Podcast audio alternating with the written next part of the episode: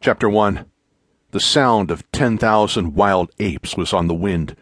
It drifted over the terrain on an unsteady breeze. It floated over us and disappeared, only to come back. The naked horde was near. Where? We weren't sure. At the end of the dam, Murphy looked at me and said, Well? Bon Jovi concert? Murphy bit back a laugh. It's nice when you take that stick out of your ass. You're almost a funny guy. Sounds like envy talking to me.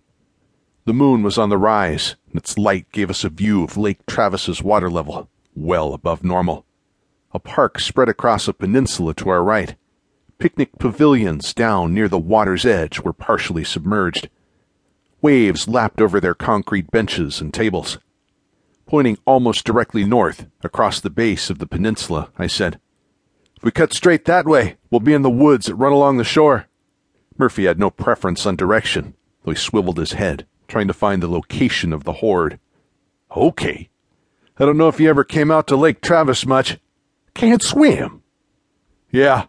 I continued to point across the park. The shore of Lake Travis is mostly a series of peninsulas separated by inlets that used to be canyons or creeks flowing down to the Colorado River. It's like I'm back in seventh grade geography. I ignored Murphy's comment. Most of the inlets have marinas in them. Where there's no marina, there should be plenty of private boathouses. I'm betting we won't have to walk far to find a boat. Sounds good. Murphy looked off in the direction that the sound of the horde seemed to be coming from. What about them? Don't know. The way the sound bounces around the hills, I can't tell from one minute to the next where they are. What do you think? Should we go back across the dam and try the other side of the lake?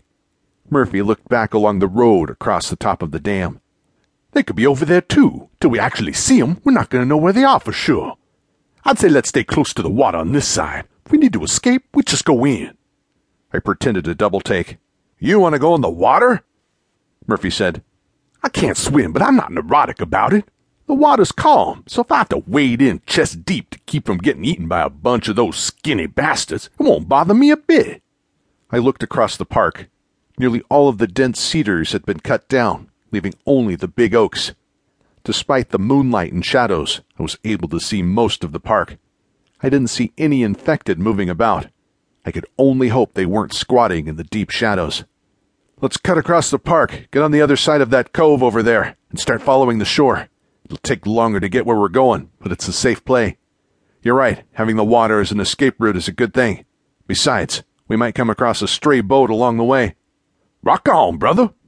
Keeping a vigilant eye all around, we followed the road as it curved off the dam. We turned right onto the paved park road, descended as quietly as we could while the pavement changed from smooth asphalt to crunchy chip seal. Murphy leaned in close and whispered, this light, you damn near glow.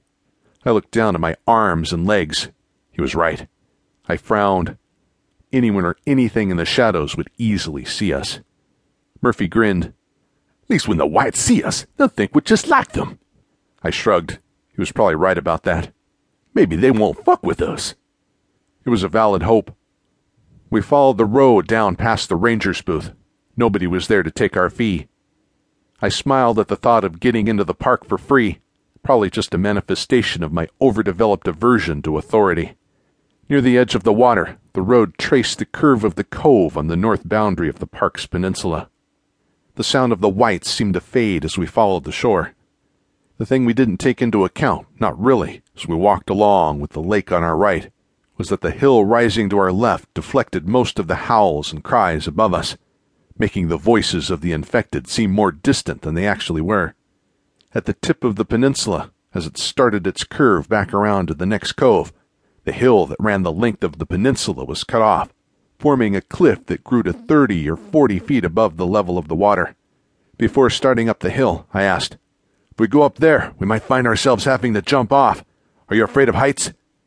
I'm afraid of depths, Murphy said, as though his meaning was perfectly clear. Depths? You know, how deep will that water be when I splash down? Seems as if it's deep enough for me to jump in without getting hurt. It'll be over my head and I'll drown. You need to learn to swim. I looked up the face at the highest point on the cliff. Let's take it real slow. If we hear or see anybody, we can run back down before getting in the water. With a nod, Murphy said, Works for me.